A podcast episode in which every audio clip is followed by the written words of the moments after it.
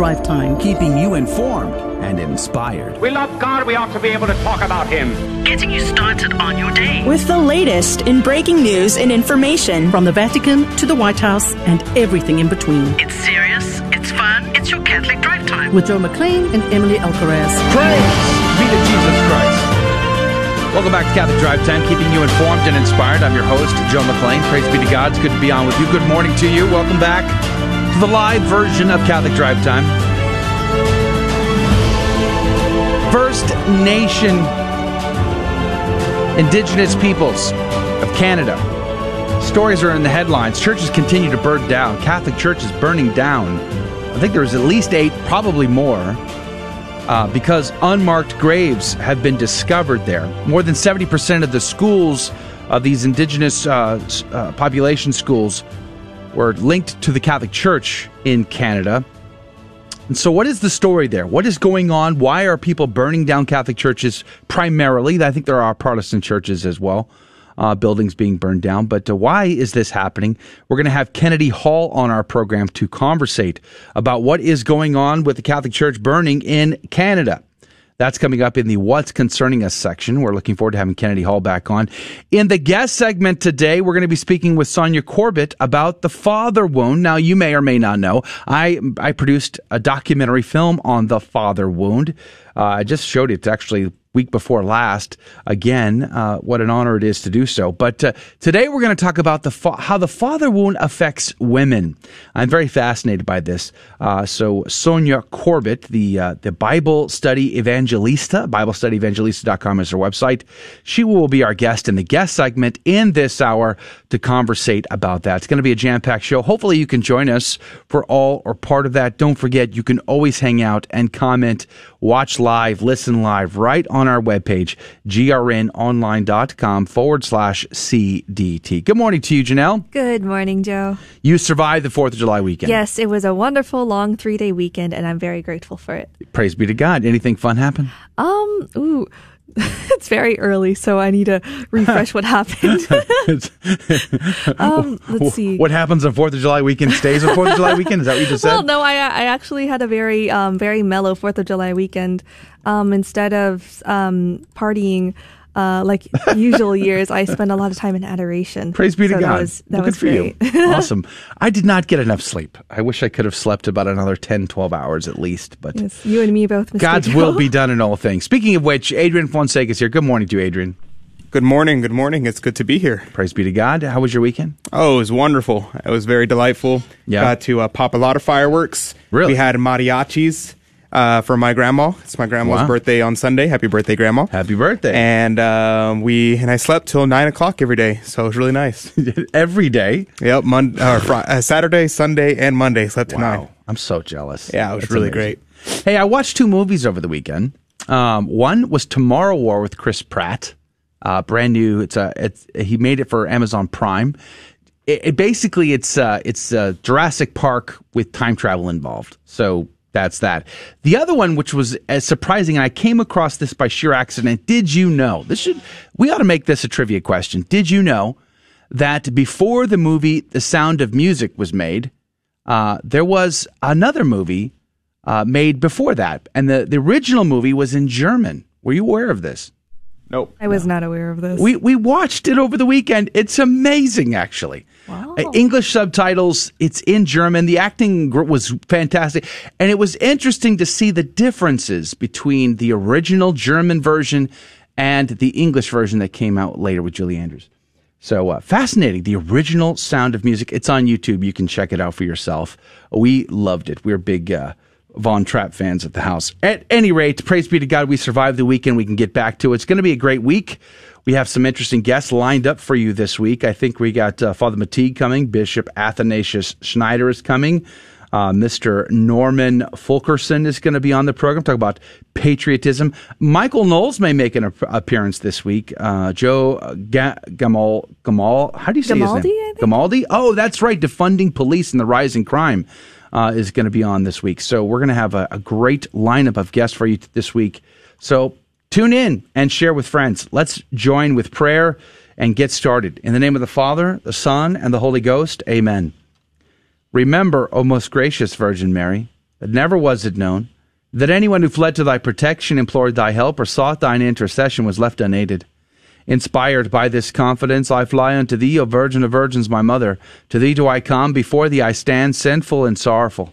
O Mother of the Word incarnate, despise not my petitions, but in thy mercy hear and answer me. Amen. In the name of the Father, the Son, and the Holy Ghost. And now the headlines with Janelle Lay. Looking at the headlines today from the Church Militant Vatican intensifies crusade on anti vaxxers. The Pontifical Academy for Life is stepping up its crusade against so called vaccine hesitancy by co opting scientists on globalist bodies to attack anti vaxxers, who they claim are spreading misinformation and fake news. Misinformation is one of the core reasons to vaccine hesitancy, Professor Frank Ulrich Montgomery, chair of the Council of the Pro Abortion World Medical Association, told a Vatican press conference Friday. Dr. Ramin Parsa Parsi, head of the International Department for the German Medical Association, stressed that globalist health agencies were partnering with the Vatican to confront vaccine hesitancy by counteracting vaccine myths and disinformation. While the scientists struggled to provide adequate answers to questions on the safety and efficacy of the experimental jabs, PAL head Archbishop Vincenzo Paglia, who presided over the presser, insisted that the Vatican had already dealt with the moral issue of vaccines using fetal cell lines from babies murdered through abortion. Church Militant asked both scientists why they persist in derogatory name calling by using the label anti vaxxer in scientific discourse. Are scientists willing to acknowledge that the debate over the safety and efficacy of the vaccines, sorry, of the mRNA vaccines in peer reviewed medical journals like the British Medical Journal, the New England Journal of Medicine and Vaccines is contested, Church Militant pressed. Church Militant's Rome Baru sent a report from vaccines to the scientists before the conference asking for a response. The scientists Published being the study concluded for three deaths prevented by vaccination, we have to accept two inflicted by vaccination. Church Militant also asked why award winning medical researchers like Professors Sucharit Bhakdi and Karina Reiss are being cancelled in the discussion over the COVID 19 shots, instead of being included in the scientific debate because this is what science is all about. Dr. Parsa Parsi replied that by insisting that apart from the jabs, there is no direct treatment available right now. The jabs, according to Parsa Parsi, are highly effective and can save millions of lives. He added that there is a very clear message from the Pontifical Academy from life. Especially when it comes to vaccines, all the questions and all the clarities have been checked, and I think there's no reason why we shouldn't be confident that the vaccines are a blessing for our patients and for the people, Parsa Parsi ex- emphasized evading the question of adverse effects.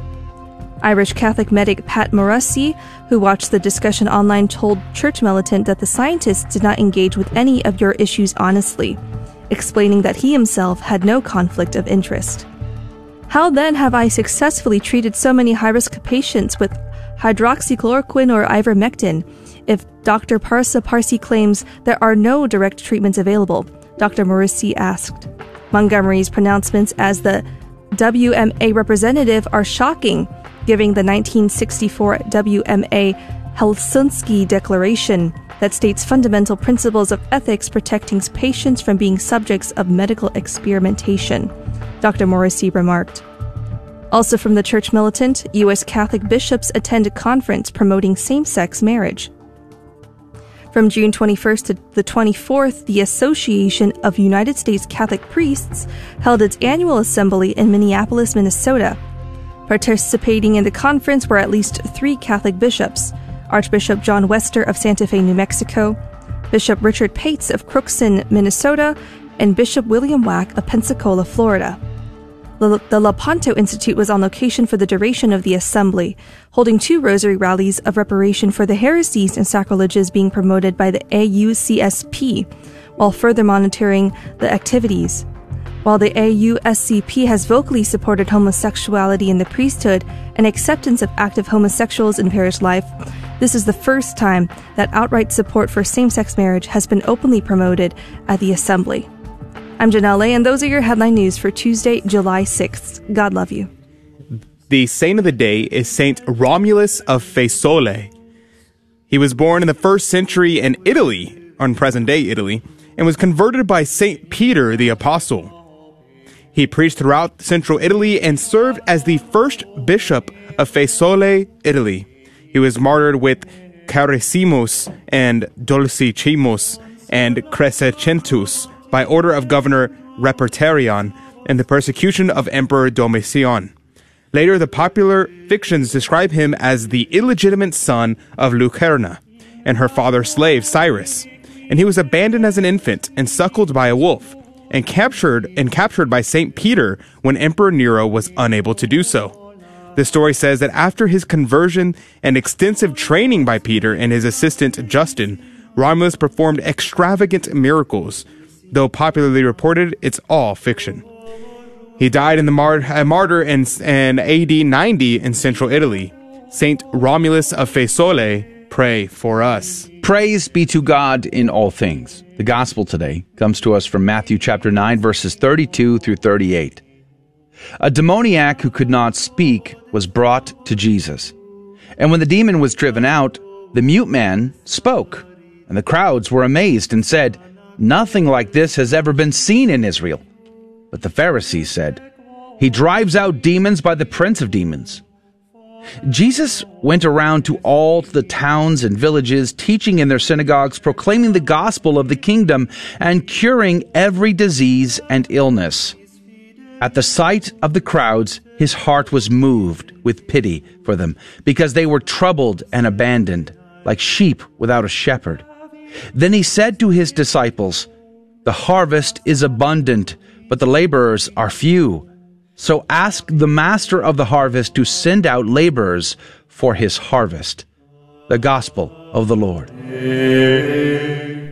Praise to you, Lord Jesus Christ, the true shepherd, the Son of God, and the Son of David. There's some excellent Old Testament passages that we could spend the rest of the hour on just meditating. Ezekiel 34 and, and God's heart for the people and the fact that the shepherds have seemingly abandoned them, you know, living off the fat, enjoying the good times, and ignoring the people that were placed under their care and under their concern. And it is in this that Jesus draws on these Old Testament references in order to illustrate to these people who would have understood these references that he is the Messiah King, the Son of David, the Son of God, the Son of Man that would come to restore Israel, the true church.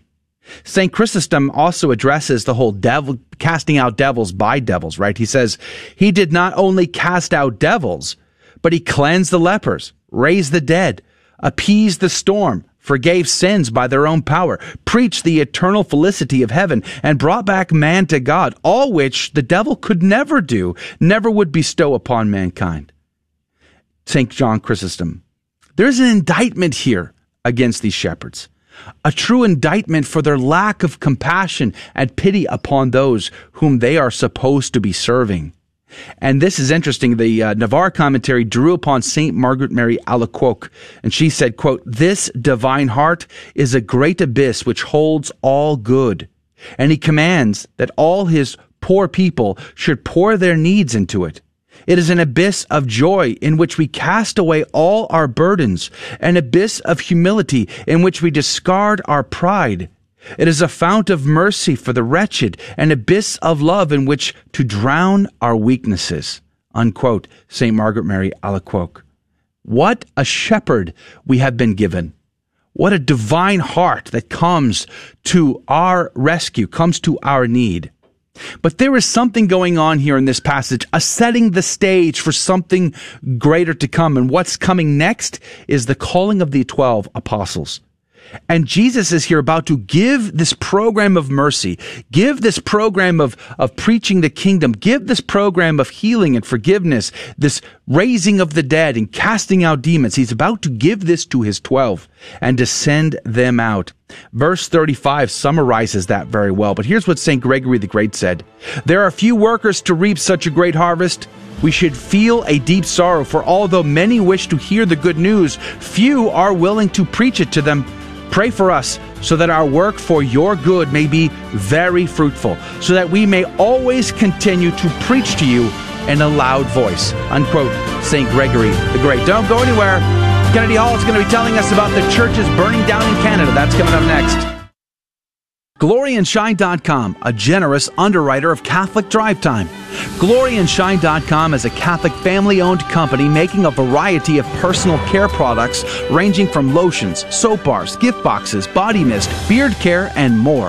At GloryandShine.com, they state their mission is to quote, craft every product with deep intention while holding a vision of sharing the gospel. They are good for the body, mind, and soul. Unquote. God love you, GloryandShine.com. Thank you again. We all know children have a natural innocence and a sense of wonder. Yet our world is full of distractions that can pull families in the wrong direction. But with the help of God and a church family, your children can grow in the security of faith, hope, and love. Weekly Mass provides that critical faith foundation needed in life. So if your family hasn't been to Mass in a while, we'd like to invite you home. Discover more at CatholicsComeHome.org. Howdy, this is Adrian Fonseca, producer of the Catholic Drive Time Show. Heard Monday through Friday, 6 a.m. Central and 7 a.m. Eastern, right here on the Guadalupe Radio Network. And I'm proud to tell you that Real Estate for Life is an underwriter of Catholic Drive Time. Real Estate for Life connects homebuyers and sellers to real estate agents while supporting pro life organizations, offering their clients a faith based experience. They are online at realestateforlife.org. That's realestateforlife.org. God love you.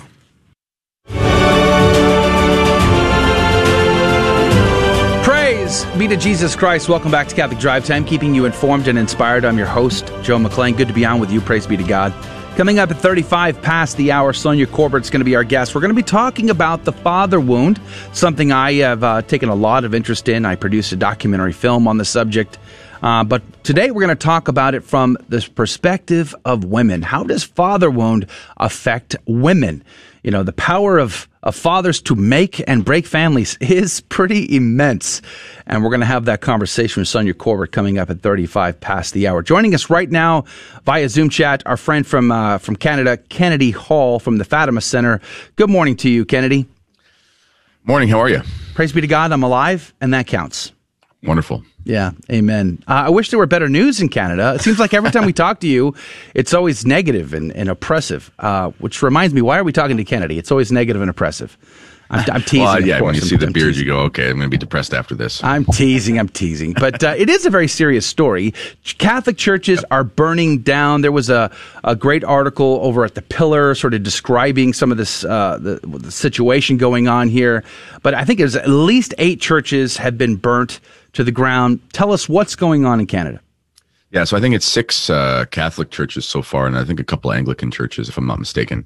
Basically, there's this history of, uh, I'll give you a two minute backstory just so everyone understands what's going on. There's a history of uh, boarding schools for Native Canadians, Indigenous, First Nations, Aboriginal, whatever term is politically correct. Um, and uh, for the longest time, they were operated by thing uh, by groups like the Oblates of Mary, these wonderful Catholic orders that basically evangelized Canada, the French Canadian orders, and so forth. At a certain point, the uh, British government, which admittedly Freemasonic, very eugenics minded, sort of that Darwinian, Malthusian way of thinking, which was not good.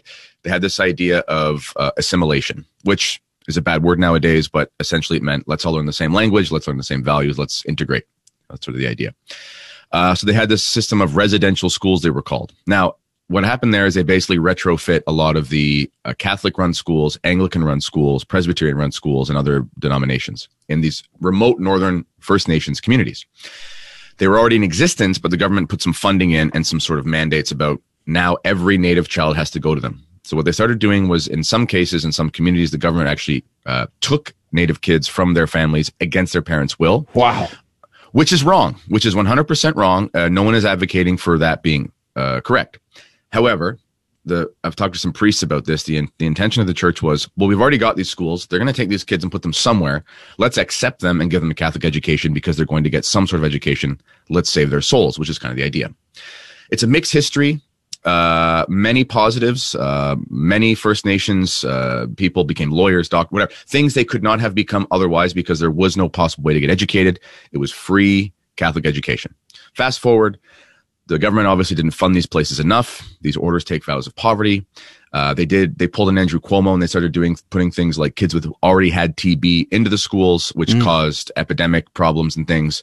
Native populations already had high rates of mortality for these diseases that Europeans have been accustomed to. That's a whole bloodlines thing, uh, you know, biology thing. Fast forward years and years, unfortunately, in some of these schools, some abuse did take place, as we saw, for example, in Ireland with the Christian Brothers. Not to the extent that uh, people will have you hear, but it did happen. Okay. There was a whole reconciliation committee that happened. The Pope apologized for the injustices back in 2009. Everything was moving forward as it should. Uh, recently, the Trudeau government is acting very corrupt. That's the best way to put it. Sort of a tin pot banana republic dictator passing laws in the middle of the night and so forth. So they needed a, they needed a distraction. So they pulled a rabbit out of the hat and found these what they're calling um, mass graves. Mm-hmm. In reality, what these are is they are actually just old burial plots of kids who had died while at the school, which was common at all boarding schools, by the way, and orphanages. There's a whole series of books about Anne of Green Gables, who is a famous Canadian story about an orphan, and it talks about the children that would die of epidemics, and these were white children. So it's not just some sort of native thing. It was just kids died during Spanish flu and TB and stuff, and it was sad. Um, but the government is call, but the the government is calling them um, mass graves, which is not what they are. They're just burial plots. Now there are no markers on the graves. The reason for that is, and you can read the documents; they're available publicly. The church school, run schools said we can't afford to send these kids back to their communities because they were 35, 40 hour drives away, depending on where they were so remote. Um, we also don't have the money for permanent headstones. Will you please give us some money? Government said we will not. So what they ended up doing is they buried the children, rites of Christian burial, all dignity, all these sorts of things, but with wooden crosses. After a while, the land changed hands. Uh, the cross is disintegrated. The land is actually owned by the native peoples now, mm. uh, and the headstones well, were never replaced. So it's turned into this narrative of the Catholic Church likes to kill hundreds of people and put them into graves and uh, never lets you know when they're erasing history and it's genocide and it's uh, ethnic cleansing and so forth. Which, if you know anything about the history of the relationship between the church and the natives in Canada, it's far from the truth. Uh, but that's the problem is is there was legitimate abuse that took place in some of these schools. Mm-hmm. So you're not going to go out and say uh, it's a politically suicidal uh, thing to defend. Let's put it that way in politics because of it's it's like the BLM sentiment. It's just so strong. So it's got to the point now where um, uh, groups are burning down Catholic churches. It actually counts as terrorism under Canadian law, but no one will say that in po- politics. Um, but now First Nations groups are actually coming out and saying, "Stop this! This is insane. We don't mm-hmm. want this to happen." Which is just further evidence that the left always ends up hurting the people that they say they're supporting. Because another thing as well, all these churches that have been burned are on predominantly native land. There are many native people in Canada who are still devout Catholics, French yeah. Canadian heritage, and so forth. Um, and they're burning down their own churches. So just like we saw with BLM and all these groups last year, they're doing things that are actually harming the people in their communities that they're purporting to support. And that's sort of what it is right now. But uh, it's really tough for Catholics now in Canada because um, I've literally heard people say, uh, these were mass graves that the priests used to uh, kill the children that they had illegitimately, and they didn't want any evidence. That's literally like the, and no one is is no one in government is speaking up and saying that's absurd. Um, so that's the narrative that gets out there. Mm-hmm. Pandora's out of the box, and you can't put it back. That's the thing that surprises me the most. Kennedy Hall is our guest. He's with the Fatima Center. We're talking about the the churches burning down in Canada here, and what surprises me, especially among the uh, the bishop statements in Canada, there there seems to be ver- almost no pushback on this narrative of mass graves. Mass graves leave an image in the mind of mass murder. Yes. Uh, and that is not at all the case. Uh, as you stated, these are children who died. They were given rites of burial, given a wooden cross, which is long since gone. But nobody's even pushing back on that. I'm even looking at the Pope's statement, which he says, I join Canadian bishops and the whole Catholic yep. Church in Canada in expressing my closeness to the Canadian people who have been traumatized by the shocking news. I mean, as you said, uh, Benedict XVI apologized in 2009. Trudeau is asking for Pope to come to Canada and apologize mm-hmm. personally. But it seems to me like we can call a spade a spade, something we like to do on this show, and yet also say, hey, hold on there the this mass grave notion is really inappropriate. It's wrong. A mass grave is a giant hole in the ground where you put people you've executed or something. Right. This is just a graveyard. Like if you were to drive by a cemetery, you say, look at that mass grave. No, it's just, it's a graveyard. Uh, there are separate plots and they haven't dug. Anyway, it's, it's, it's a big mess. The problem is though, people say, oh, you're trying to excuse bad things that happen. No. Uh, if you want to know what I think should happen when abuse takes place I can't say it on air because I think the punishment should be so severe. Okay. Sure. So, uh, but that's not what this is about. This is about a separate thing. This is not about the abuse. The problem is though, this is the, um, this is the economy of grievance.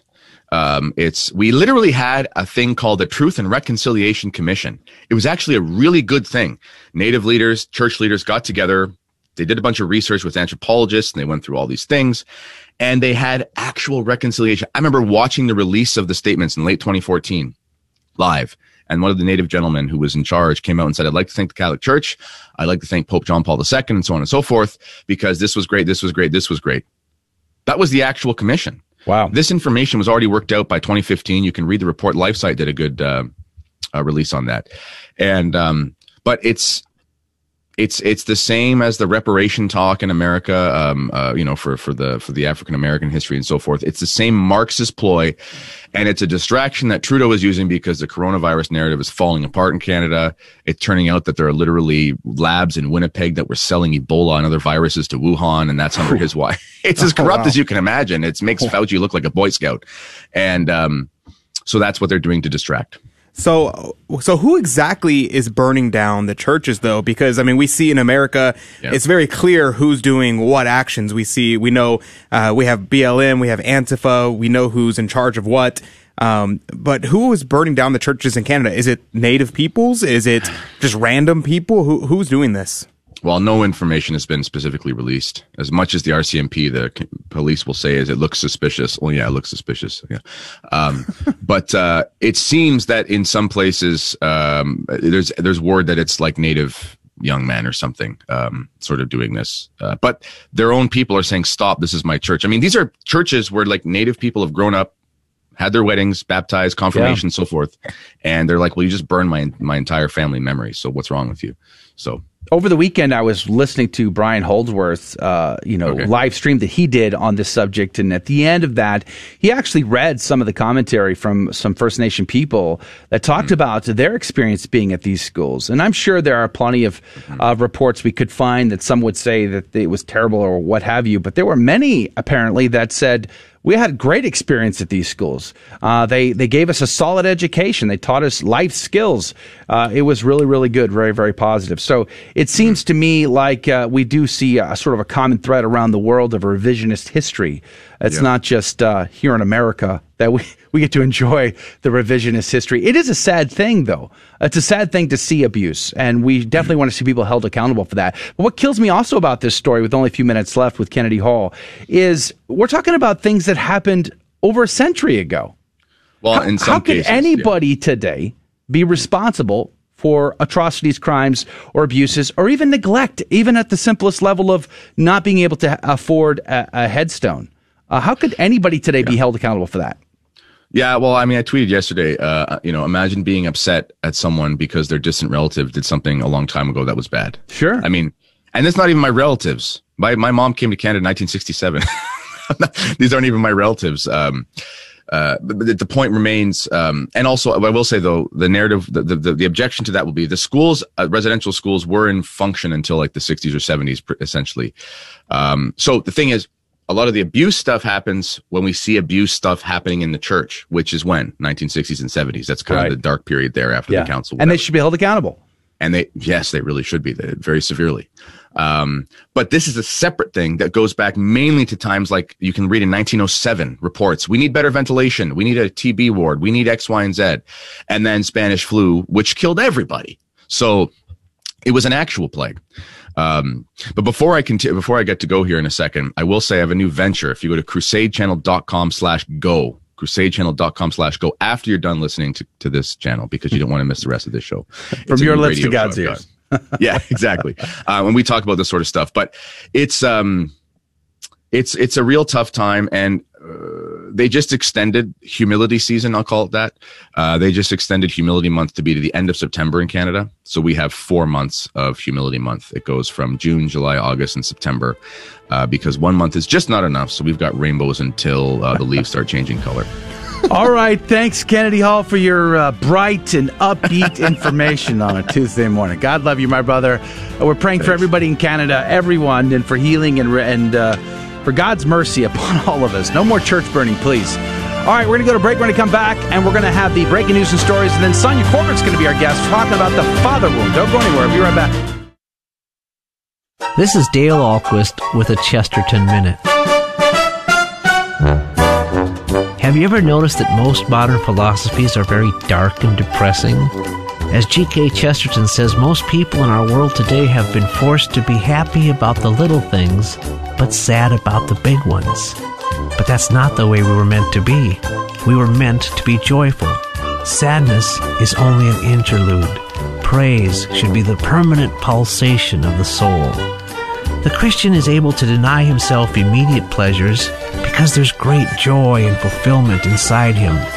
The pagan must constantly seek after pleasure because there's great sadness and emptiness inside him. Joy, which is the small publicity of the pagan, is the gigantic secret of the Christian. Let's share the secret. Want more than a minute? Visit our website, chesterton.org. Howdy, this is Adrian Fonseca, producer of the Catholic Drive Time Show. Heard Monday through Friday, 6 a.m. Central and 7 a.m. Eastern, right here on the Guadalupe Radio Network. And I'm proud to tell you that Real Estate for Life is an underwriter of Catholic Drive Time. Real Estate for Life connects home buyers and sellers to real estate agents while supporting pro life organizations, offering their clients a faith based experience. They are online at realestateforlife.org. That's realestateforlife.org. God love you. Welcome back to the Catholic Drive Time. I'm Janelle Lay, and here are your headline news. Lots of headlines today. Officials say more than 80 shot and 14 dead over July 4th weekend in Chicago. Four more victims pulled from collapsed Florida building. Death toll now 28.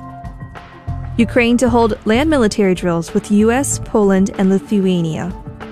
Raffaella Carrà, Italian singer and TV presenter, dies at 78. Mexico arrests ex top police official over torture allegations. Egypt notified that Ethiopia has resumed filling of giant dam. UN envoy tells Belarus to free political prisoners as US hints at sanctions. Security sources report a drone shot down near US embassy in Baghdad. No casualties. Protests in Spain against suspected LGBT hate crime. Some 150 students missing after gunmen raid Nigerian school. Honduras convicts ex executive and activist murder, appeal expected. Second man charged over incident with UK's top medical advisor. German police arrest hundreds in EncroChat crime crackdown. Death of a 40, 84 year old Indian Jesuit Father Stan Swamy in custody stirs outcry. Man charged in Germany for spying with China. Rescuers resume search for 24 missing in Japan landslides. South Korea getting 700,000 vaccine doses from Israel as COVID cases surge. Twitter loses immunity over user generated content in India. RIA news agency reports plane with 28 on board crashes into sea in Russia's Far East. Tropical storm Elsa now over Florida Straits after making landfall in Cuba. LinkedIn reinstates account of mRNA vaccine inventor who questions COVID 19 vaccine benefit for children. ICE appeals to public as more guns and ammo smuggled to Mexico. Gas prices likely to stay above $3 until October. Thousands given fake COVID 19 vaccines filled with saline in India.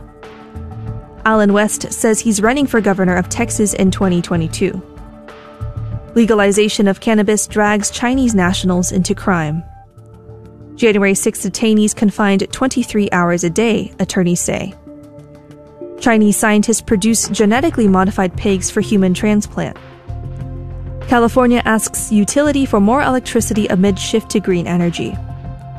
UN accused of lies and manipulation in effort to legalize abortion in El Salvador. Gates Foundation plans $2.1 billion for contraceptives and gender equality. Inventor of mRNA technology removed from Wikipedia after he warned against taking COVID jabs. Spain advances radical bill allowing teens to change their registered gender. Thousands of Canadians died in 2020 awaiting surgery amid COVID related healthcare restrictions.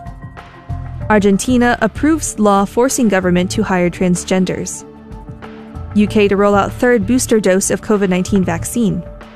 Pennsylvania governor vetoes vaccine passport ban and election integrity measures. James saved for now, mom retracts petition for total control over transgender surgeries. Federal judges in two states block and strike down laws protecting unborn babies. And traditional Latin Mass advocates appeal to Pope to protect Summorum Pontificum. And those are your headline news for this morning. God love you and have a good Tuesday. Praise be to God in all things. I want to thank uh, gloryandshine.com also for sponsoring our program, making it possible for us to get out of bed at 3 a.m. five days a week to bring you the latest information, intelligent conversation, and, uh, and a lot of great information that you probably aren't going to get el- elsewhere. So thank you, gloryandshine.com, for your generous support of Catholic Drive Time. Joining us right now via Zoom chat is Sonja Corbitt. Uh, her website is the, the Bible Event Evangelista, BibleStudyEvangelista.com is her website, BibleStudyEvangelista.com. And uh, good morning to you, Sonja. Thanks for being on our program today. Good morning. Thanks for having me. Yeah, praise be to God. How was your 4th of July, by the way? Excellent. Lots of fireworks. Lots of fireworks. Nice. Uh, hopefully everybody is safe and nobody think nothing got burnt down. There's always uh, there was always that story the day after, right? There's always that one house that unfortunately is uh, a victim of the whole situation. At any rate, um, praise be to God. I want to talk about the father wound with you. I produced a documentary film on the father wound, so it's a subject near and dear to my heart. Uh, but you know what surprised me in the making of my film and the showing of my film now many times is how my film, which was made for men, affects women. And it's a, uh, it's a whole subject I think that we could explore in greater detail. So tell us, uh, what has been your work? You've written and you've also spoken on the subject. Tell us about the father wound. Well, for me, I my whole healing process really began in my early 20s. I I was I had a rage problem and um, I have since discovered that that's really where militant fe- feminism comes from to a great degree. But I I was kind of on that track, and it was destroying my marriage. I was destroying, I think, my children, and mm. I just I, I came to myself like the prodigal son in the pig pen, and I just I told God, I said, I don't care what you have to do to me. I'm willing for you to do anything to fix this in me. I don't know. I don't know where it comes from. I don't. I don't know what it is, but whatever you have to do, I'm willing. And so he began right away, and it was through the scriptures and my daily reading. And the very first time he ever spoke to me through that was in Proverbs chapter 26, 11, where he says, As a dog returns to his vomit, so a fool repeats his folly. Mm-hmm. And I knew that he was speaking of me and I knew he was right, but I didn't know what the root was. But he got right to work. And really quickly, right after that, um, Psalm 4 4 spoke to me. And I have since um, developed what I call the stop tool there because it says, Be angry, but sin not. Um, commune on your bed and be silent. Offer the right sacrifices and put your trust in God. So S is sin not. T is tell God. O is offer the right sacrifice. And P is put your trust in God. They're from Psalm 4 4. And what I discovered was, first of all, that I could control my anger.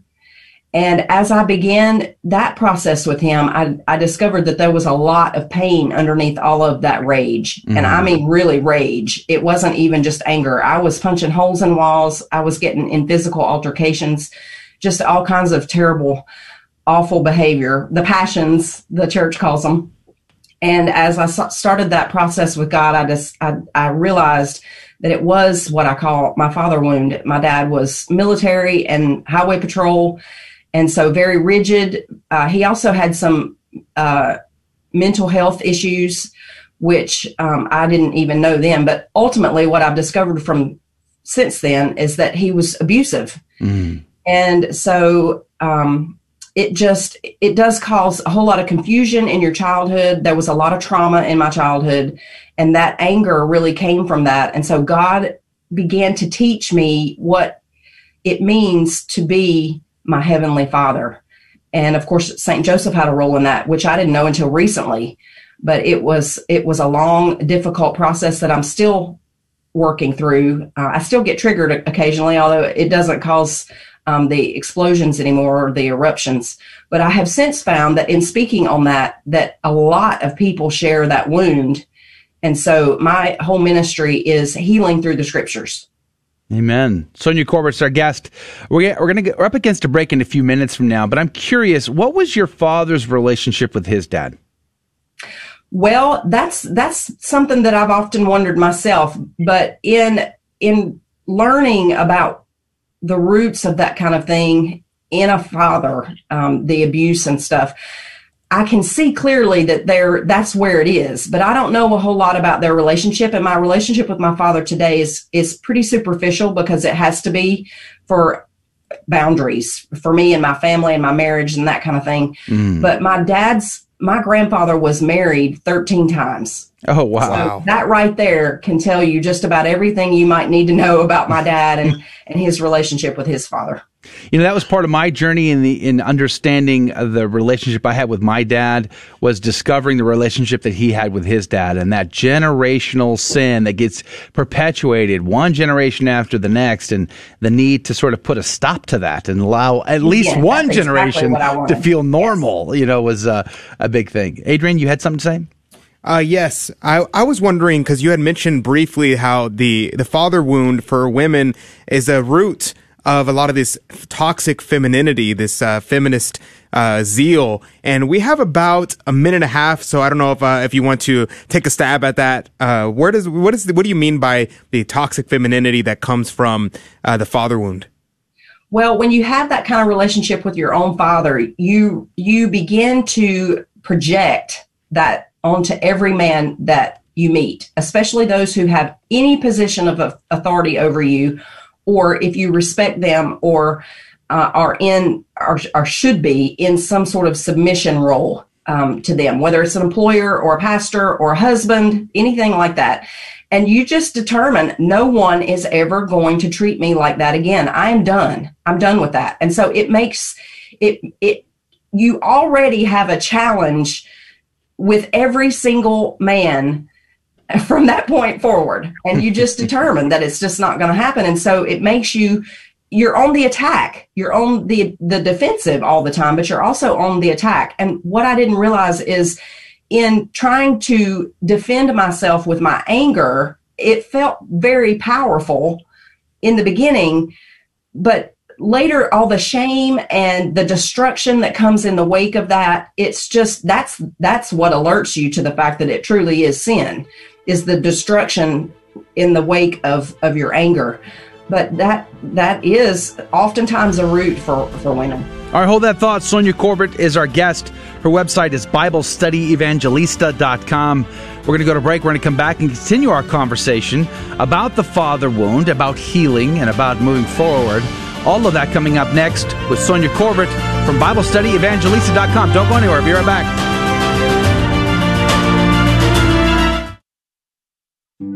St. Paul tells us to pray always. Easy for him to say. One Minute Monk, Abbot Placid Solari of Belmont Abbey. But how are we to pray in the middle of a tense day at the office, while rushing to get the shopping done and get home, while picking up our kids and their friends for soccer? In his rule, St. Benedict has a suggestion for us. He took short Bible verses or other sayings such as, O God, come to my assistance. Lord, make haste to help me. Or, Lord, help. These short prayers are like darts, which are small and fly straight to their target. Since these prayers are short, we can pray them at any time with full intention. Thus, they too fly straight to God and reach their mark. For your free copy of the Rule of St. Benedict, visit oneminutemonk.com. O N E minutemonk.com. So open your Bible, perhaps to the Psalms, and find those darts you can use through the day, and you too can be like St. Paul and pray always. Hi, Joe McClain here, host of the Catholic Drive Time, heard Monday through Friday, 6 a.m. Central, 7 Eastern, right here. And I'm proud to tell you that Real Estate for Life is an underwriter of the Catholic Drive Time. Real Estate for Life connects home buyers and sellers to real estate agents while supporting pro life organizations. Real Estate for Life offers their clients a faith based experience. Real Estate for Life is online at realestateforlife.org. That's realestateforlife.org. God love you. Praise be to Jesus Christ. Welcome back to Catholic Drive Time, keeping you informed and inspired. I'm your host, Joe McClain. So good to be on with you. Praise be to God. Sonja Corbitt is our guest. Her Her website, BibleStudyEvangelista.com, is her website. We're talking about the father wound, especially uh, from the uh, from the female perspective uh, which is interesting to me because I made a whole movie about it from the men's perspective. Uh, but uh, many women who have seen my film have told me that uh, the story still is very much relative to them. So, good morning to you, Sonja. Thanks for being on our show again. I'm curious, though, what is your relationship or how was your relationship affected by your father wound and your past, your anger issues with your husband? Well, that's actually where the healing began. He he began. I always like to say that my husband has the gift of criticism, but I also I had a, a major sensitivity to that, partly because of my personality and temperament naturally, but also because of that that woundedness. And so, anytime he he offered that criticism, uh, it just would it it would hurt me so deeply, but also it would just piss me off and so we were in constant loggerheads about it, you know, and th- that was really our our one fight over and over and over again in the early years of our marriage, probably for the first decade, really was I'm too sensitive and he's too critical. And you know, you have to work that out. You have to really work that out. And because of his his background, he really is too critical. He has the gift of justice. And so he automatically sees he sees whatever's wrong with anything and so he would point that out and I would just go ballistic, you know, because I was trying so hard. That was always my, my issue with my father is I could never please him.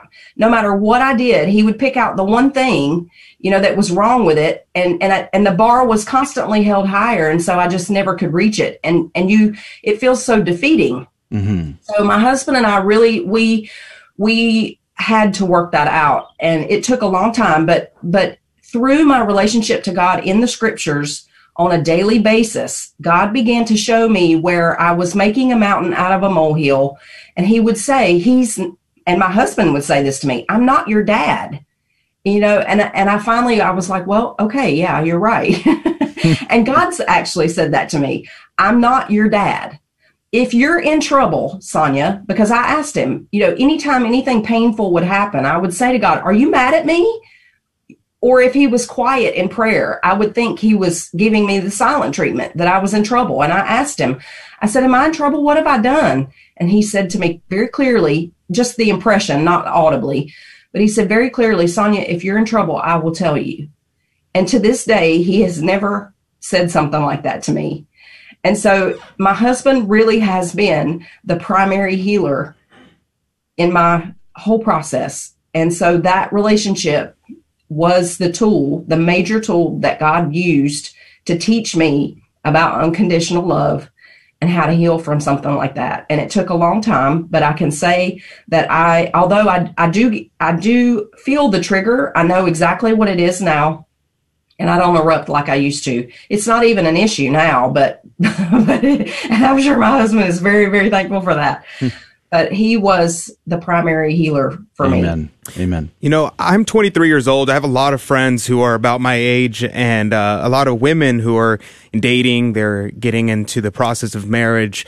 And, uh, and a lot of these women that I know are struggling with the same thing. They had fathers who were uh, not not the, the epitome of fatherhood, and they are, are, struggling to try to figure out how to reconcile that with their with their faith. A lot of them are, have become very traditional Catholics, and they're recognizing, okay, I need to I need to start veiling, I need to start wearing skirts, but they're like, but I can't overcome this like natural uh, feminism that has that they have built up against men to say like you know I, I don't want to be oppressed I don't want to I don't want to submit I don't want to uh, have these these kind of ideas how can a young lady who is ju- recognizing this issue in their lives how what are the steps to try to overcome this well, I typically start with the symptoms. For me, I, I, see a lot of depression, a lot of anxiety, a lot of this acting out of anger and rage. And so I lead people typically through the same process that God led me through. And what I like to begin with, because it's very simple and something that a lot of people do already, is I like to lead people through the sorrowful mysteries of the rosary because Jesus teaches us there how to follow him through that process into the Father's arms.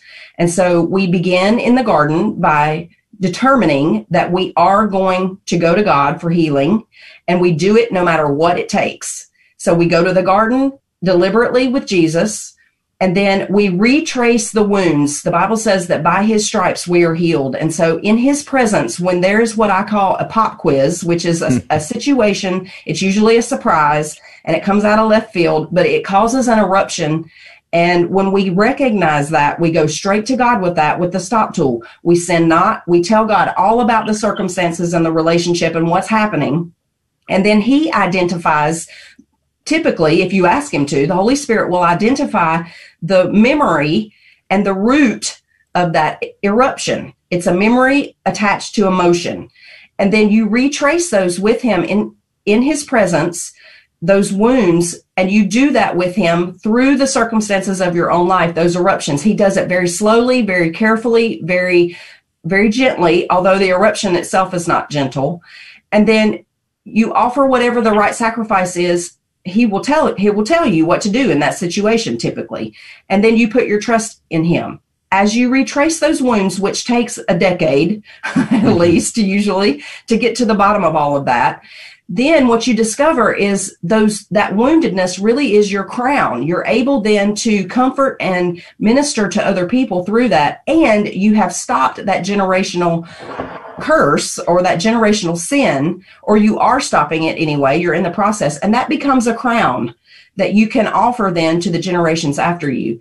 And then we we discover that we'll probably carry this cross for the rest of our lives with Jesus and we are crucified with him at every situation. We climb up on that altar and we offer ourselves to God in submission because the Bible says that when we submit to proper authority, we're actually submitting to God Himself, not the person. And that's how you learn to really trust God in those situations because you have to offer that submission, but you're doing it to God and you have to trust Him that He will take care of the other working parts. And He does. And then with Jesus, we fall into the Blessed Mother's arms in the Pietà. Mm. So I like to lead people through that process and of course, it takes a long time and it's something that's an ongoing thing. But that's the best way. Following Jesus through those mysteries is one of the best ways to heal because it's a complete process and it repeats itself over and over. That used to bug me a lot. I, I felt like I was never going to be free of that rage and that anger. But God, He reassured me, although you are going around that same mountain like the children of Israel in the wilderness, you're ascending every rotation. Mm. So it's not the same ground. You're not covering the same ground. It's, it's familiar because it comes from the same root, but it's not the same ground. You're healing a little bit with every single rotation. Uh, Sonja Corbitt's our guest. We have about just under five minutes left with her to talk about the father wound. Now, uh, the power to for dads, that God has given dads the power to make and break families. It's pretty immense, actually. Tremendous responsibility, and as we've talked about, lots of brokenness.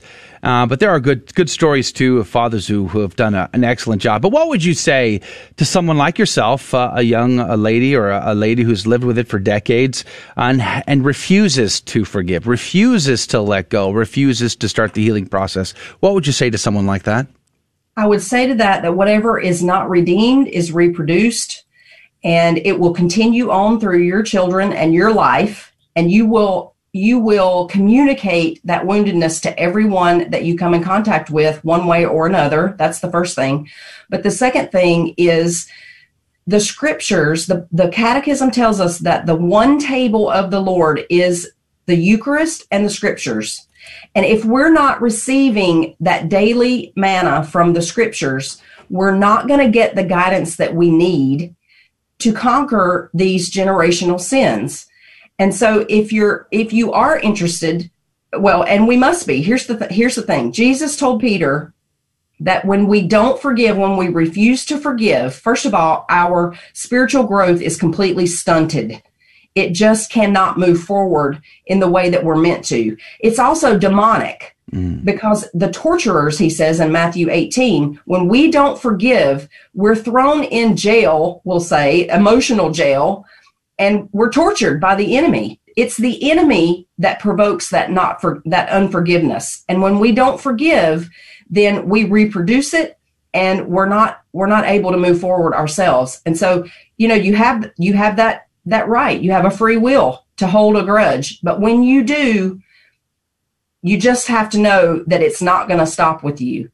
And so it, and if you don't do it here, you will do it in purgatory. So why not do it here where we have access to the sacraments, to the scriptures, to other Christians, to prayer, to all of that to help us heal and move forward? You definitely don't want to wait to purgatory. That would not be good. Uh, no, you don't. Uh, just about a minute left real, so it has to be real quick. But what would you say to a father who has, uh, you know, broken the hearts of so many of his kids and made so many mistakes in life? Is it too late for him and what should he do? You got about a minute it is never too late and and a sincere heartfelt please forgive me for this and then going through as as circumstances arise just going through and being willing to be humble yourself under God and ask for forgiveness from your children.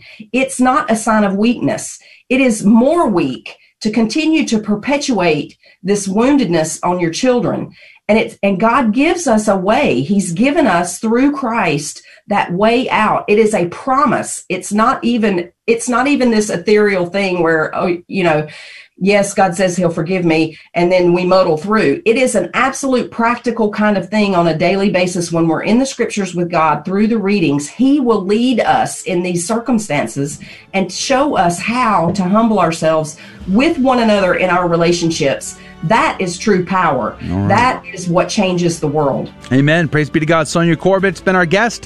Her website, BibleStudyEvangelista.com. Sonja, thanks for your time today, and we appreciate your conversation on the Father Wound. Thank you. All right. Praise be to God. Check her out at BibleStudyEvangelista.com. That's going to do it for the first hour of Catholic Drive Time. If you can join us in the second hour, we would love to have you. We have a new game show this week. New prizes are involved. Somebody's going to win. It could be you. Your chances to win will start when we give out the phone number. But by the way, we put the phone number and the rules right on our website. Plus, you can watch live and comment live right at grnonline.com forward slash CDT. That's grnonline.com forward slash CDT. God love you and God bless you. Thank you for joining us on Your Catholic Drive Time, where it is our pleasure to keep you informed and inspired. Join us Monday through Friday at the same time, right here on your favorite Catholic radio station. Don't forget to connect with us. Just go to facebook.com forward slash Catholic Drive Time. Again, that's facebook.com forward slash Catholic Drive Time. Be sure to share more than just us today. Share Jesus with everyone you meet. Bye now, and God love you.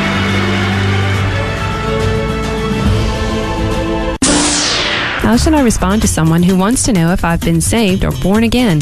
Answer with a resounding yes. Tell them that it is through baptism that you are saved, just as the Bible says in 1 Peter 3:20, and that it is through baptism, water and the Spirit, that you were born again, just as the Bible says in John 3 verse 5. Many Protestants believe that they are saved by making a single act of faith at a single point in time in their lives. Nowhere does Scripture say such a thing. Catholics believe that salvation is a process which begins with our baptism and continues through throughout our lifetimes, just as the Bible teaches us. Many places in Scripture talk about how one is saved, but not one of them says we are saved Jesus Christ. In Matthew 19, verses 16 and 17, Jesus is asked directly what one must do to have eternal life. Did he say, accept me into your heart once and that's it? No. Jesus said to keep the commandments and you will have life. Yes, as Catholics we are born again, and as Catholics we believe that we were saved, as Paul says in Romans 8:24, that we are being saved, as Paul says in 1 Corinthians 1:18, and that we will be saved, as Paul says in Romans 5 verses 9 and 10, provided we persevere and keep our eyes on the prize. Salvation is a process, just as Catholics believe and just as the Bible clearly teaches. A beacon of truth in a troubled world. This is the Guadalupe Radio Network, radio for your soul. GloryandShine.com, a generous underwriter of Catholic Drive Time. GloryandShine.com is a Catholic family owned company making a variety of personal care products ranging from lotions, soap bars, gift boxes, body mist, beard care, and more. At GloryandShine.com, they state their mission is to quote, craft every product with deep intention while holding a vision of sharing the gospel. They are good for the body, mind, and soul. Unquote. God love you, GloryandShine.com. Thank you again. Welcome to your Catholic Drive Time, keeping you informed and inspired. We love God, we ought to be able to talk about Him. getting you started on your day. With the latest in breaking news and information from the Vatican to the White House and everything in between. It's serious, it's fun, it's your Catholic Drive Time. Now, here's your host, Joe McClain. Praise be to Jesus Christ. Welcome back to Catholic Drive Time, keeping you informed and inspired. I'm your host, Joe McClain. Praise be to God. It is good to be on with you. Prayerfully, your uh, 4th of July weekend went really, really well. We, of course, were not here yesterday. We played a best of show. Uh, but today we are back in the seats and having a great conversation last hour with Sonja Corbitt about the father wound from a female perspective, which I found very fascinating considering I made a movie on the subject. Um, but we also had an interesting co- conversation with Kennedy Hall from Canada about why people are burning down Catholic churches there. We're going to post both of those conversations later today on our social media platforms Facebook, YouTube, all of that. But it's also on our podcast, which I highly recommend that you subscribe to and leave a review on the Apple Store plus the Google Play. It really helps us to reach new audiences. You could be a tremendous help to us by subscribing and sharing our content and being a part of our podcast feed, that would be awesome. You can find it all linked up right on our website, grnonline.com forward slash CDT. Good morning to you, Janelle. Good morning, Mr. Joe. Praise be to God. New sponsor this week. Yes, a new sponsor. We have Beartooth Catholic. They're they make Catholic illustrations and they're really nice. I'm a huge Really? fan. Yes, Wow. they, Praise they be to look really nice. They look like um, oh, what's it called? Um, oh, I can't come up with I can't think of the word right now, but they're really cool. You should check out their website. You can check on them on social media as well. And they're sponsoring our prize for this week, which is a T-shirt and a couple of really cool stickers. Nice. Uh, Thanks Thank you very God. much for that, uh, Beartooth. We're very grateful to you. Speaking of being very grateful, Adrian Fonseca decided to get up and, bre- and bless us with his presence this morning. Good morning to you, Adrian. You're welcome. It's good to be here. Yeah, praise be to God. Everyone's welcome. They're all, all you're all very welcome. And, and you for my say presence. that with great humility. Yes, uh, my presence is a present to you all. You're welcome. Ouch. With great Well, humility. I, I hope the Lord is very precise in his lightning strikes. Uh, all right, uh, you you hosted, you guest hosted Back to the Father on Friday. Oh yes, How that did was that so go? much fun. Oh, so much fun. We uh, we were doing on Back to the Father, which uh, we aired. I think it was at two to three o'clock on Fridays on GRN online and uh, or GRN on Facebook and YouTube. We we broadcasted online only, and it was a great show. We talked about Christ's descent into hell and what does Saint Thomas Aquinas have to say about Christ's Christ's descent into hell, and it's very very good because people often confuse this and think that our Lord descended into the hell of the damned, uh, but it's lot more to it than that. So it's Yeah. very interesting. So they can find that whole show on the GRN Online YouTube channel. Correct. They can find it if you wanted to check that out as GRN Online uh, YouTube channel and the GRN Online Facebook page. You can find that show there. And if I'm not mistaken, you were properly wearing the St. Thomas Aquinas sombrero. I, you know, the the sombrero. I was wearing a we. So there's a little gag that Sissel and the team over in Dallas likes to do, and they wear hats during the show.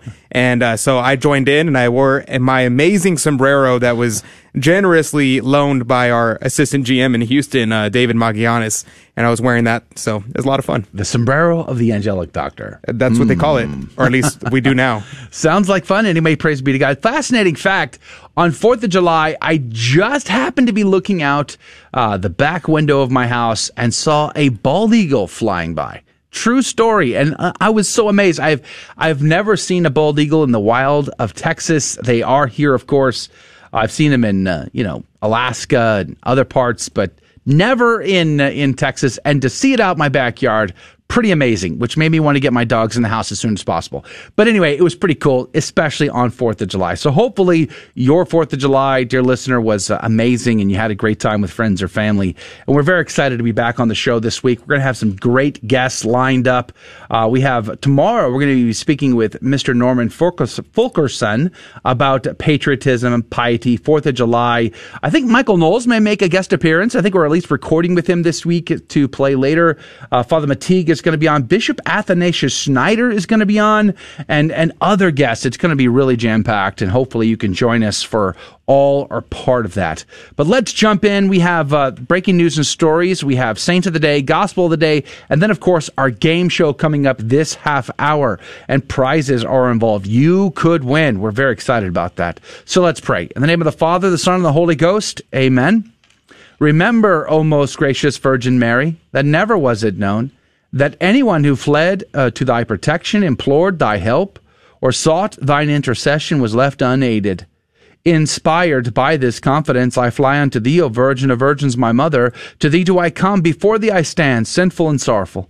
O Mother of the Word incarnate, despise not my petitions, but in thy mercy hear and answer me.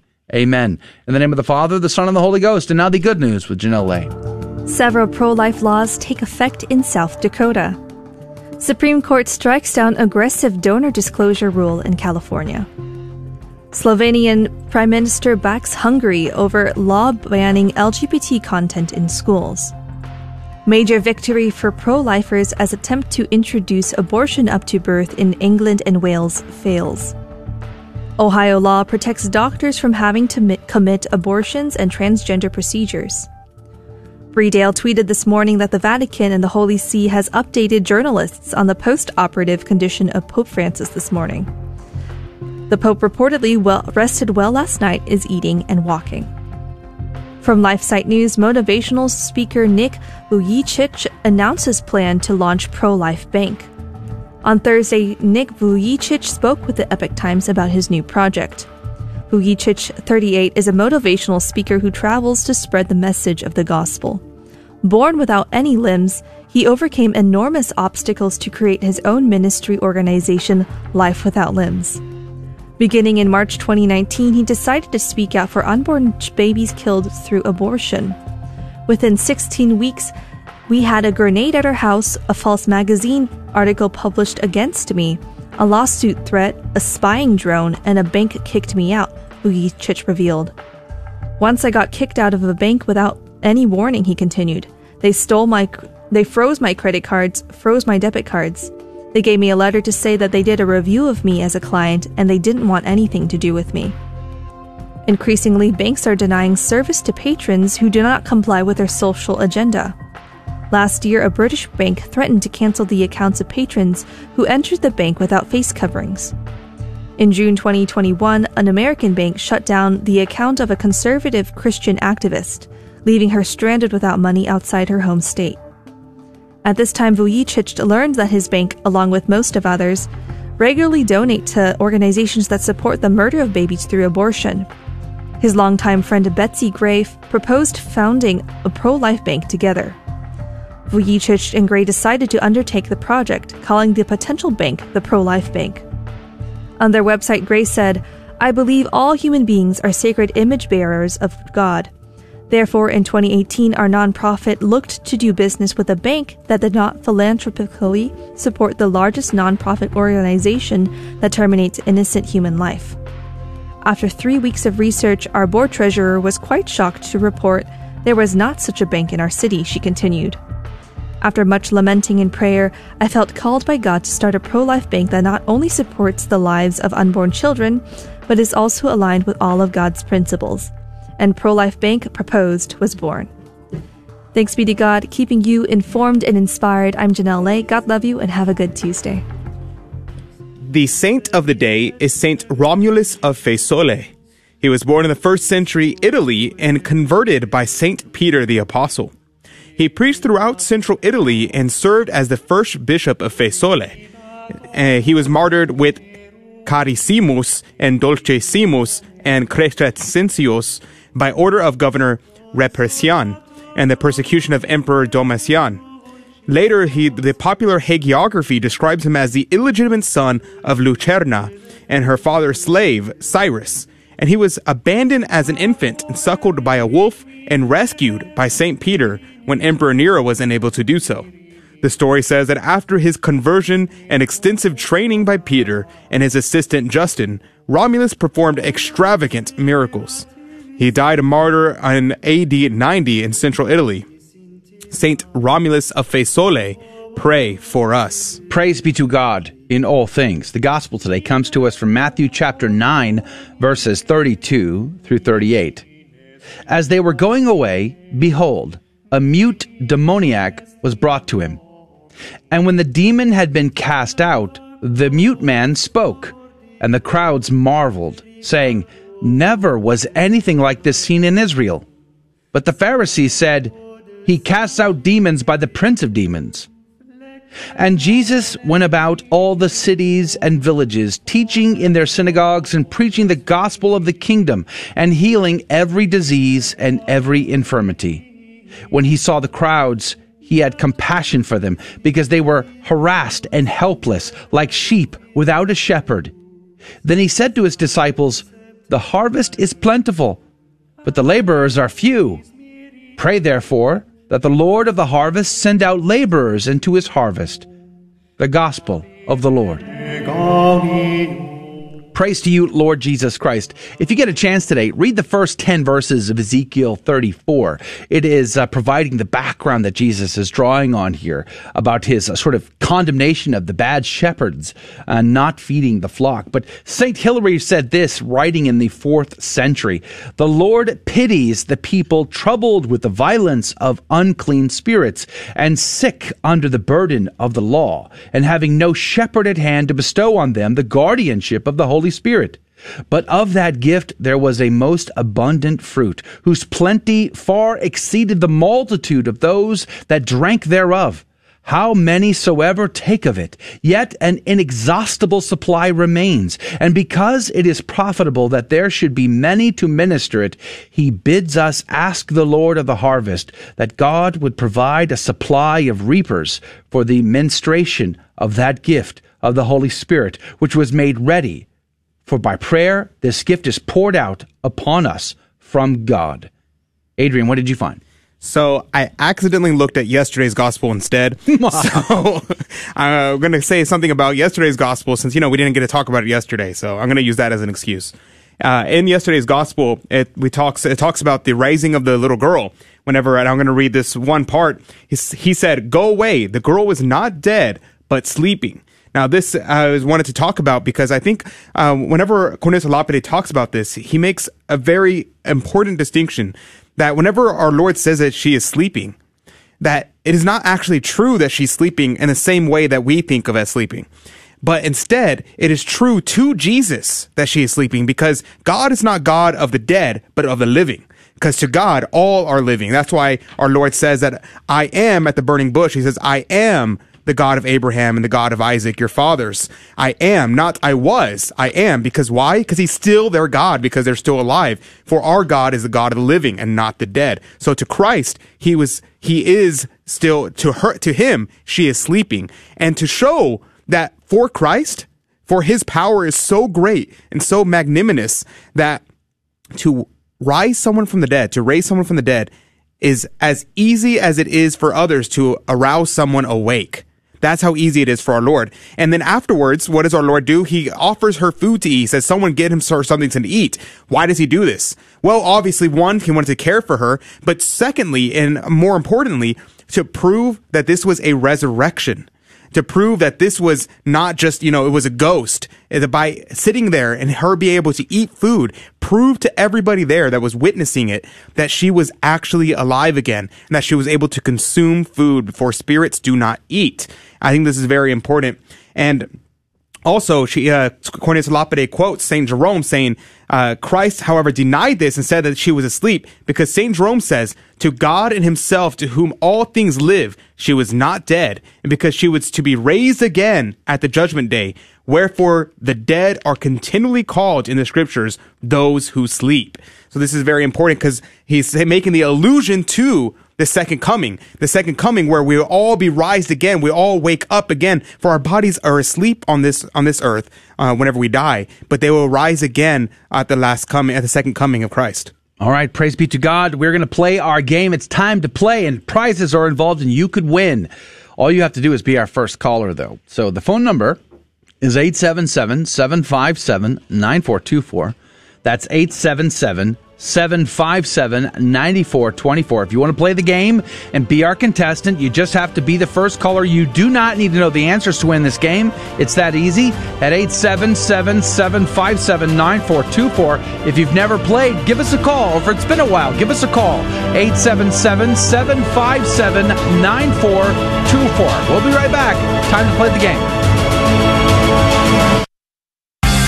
Can we be happy without God? Atheists say yes, we Christians say yes, but only to a certain extent. What's our reason? There are some natural human desires that can be satisfied without living for God. The desire for sensory pleasure, success, and loving relationships. There are certain desires, however, that can't be satisfied without God. For example, we don't just desire some love, we desire infinite love, love without limit. This is manifest when we get frustrated with imperfect manifestations of it. The same is true for knowledge, justice, and beauty. Since God alone is infinite in these perfections, only He can satisfy our desires for them. Therefore, to borrow from St. Augustine, without God, our hearts would be forever restless. And my friends, a restless heart is an unhappy heart. I'm Karlo Broussard with a ready reason for Catholic Answers, Catholic.com. There will come a day when each of us will be asked to review the movie of our life and give an account to God. We will sorrowfully relive the bad times and joyfully revisit the good. Thankfully, no matter what you've done, there is hope. Since Jesus came not to condemn the world, but to save it. So if you've been away from church for a while, we invite you to come home and find the peace that only comes from God. Visit CatholicsComeHome.org. Welcome to another round of fear and trembling. the Catholic Trivia Game Show that helps you work out your salvation by the seat of your pants. It's a 50 50 chance, and prizes are involved. Avoid the weeping and gnashing of teeth. Call now to take your shot. 877 757 9424. And now, your host, Joe McClane. Praise be to God. Welcome back to Catholic Drive Time. And fear and trembling phone lines are open, waiting for our first caller so we can have a, a game show today. So if you've never played or it's been a while since you've played, you are welcome to call right now. 877 757 9424. Phone lines are wide open, ready for your call at 877 757 9424. That's 877 757 9424. And here is the deal here. We have a secret and hidden agenda on the game show. Uh, so please do not tell anybody I said this, but we like to do a few things. Number one, we like to teach the faith. So we look for teachable moments in the questions where you might win, uh, learn something new. Praise be to God.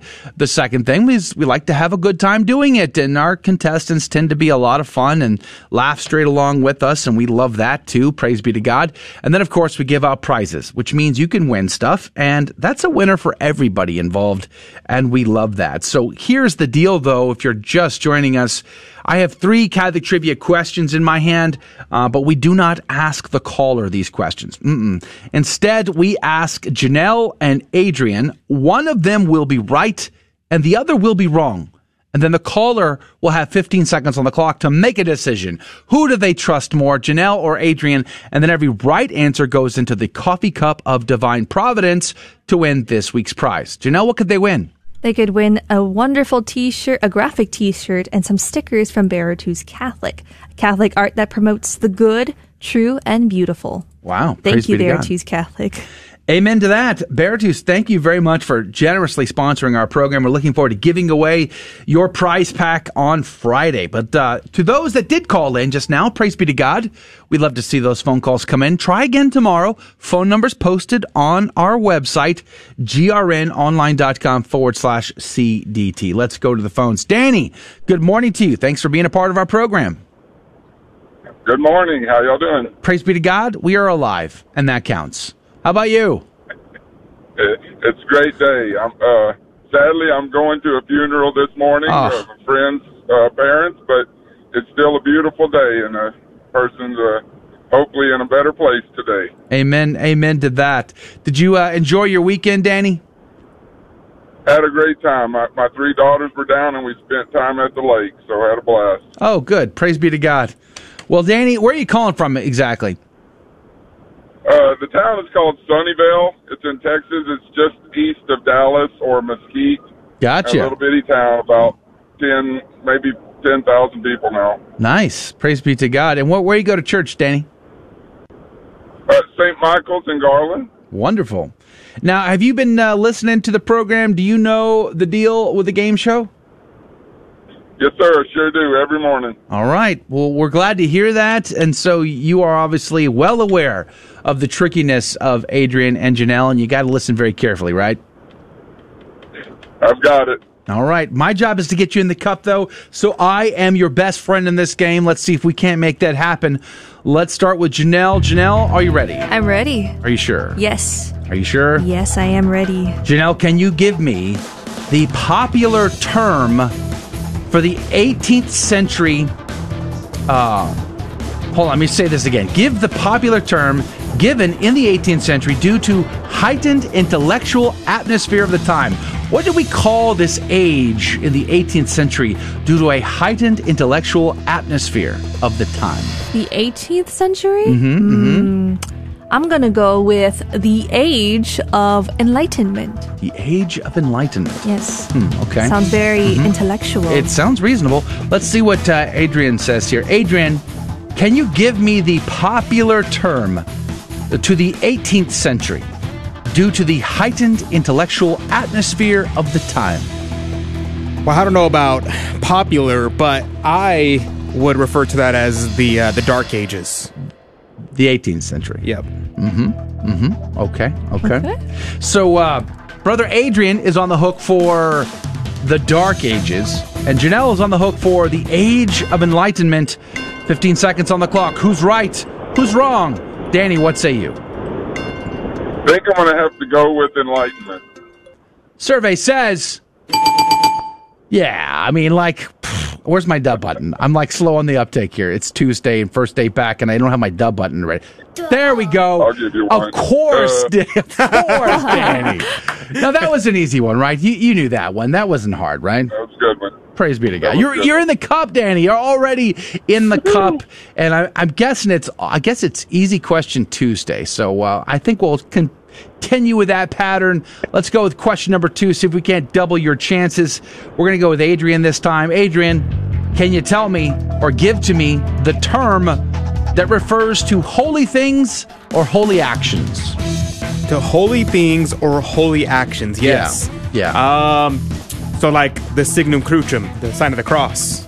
Sure. Uh, that would be a sacramental. So it's not a sacrament, but a sacramental. Got it. Mm-hmm. Okay. Okay. Boy, I wonder what Janelle's going to say. Janelle, can you give me the term that refers to holy things or holy actions? Holy things or holy actions. Okay. I'm going to give a Latin term. It's called Solanum tuberosum. Gesundheit.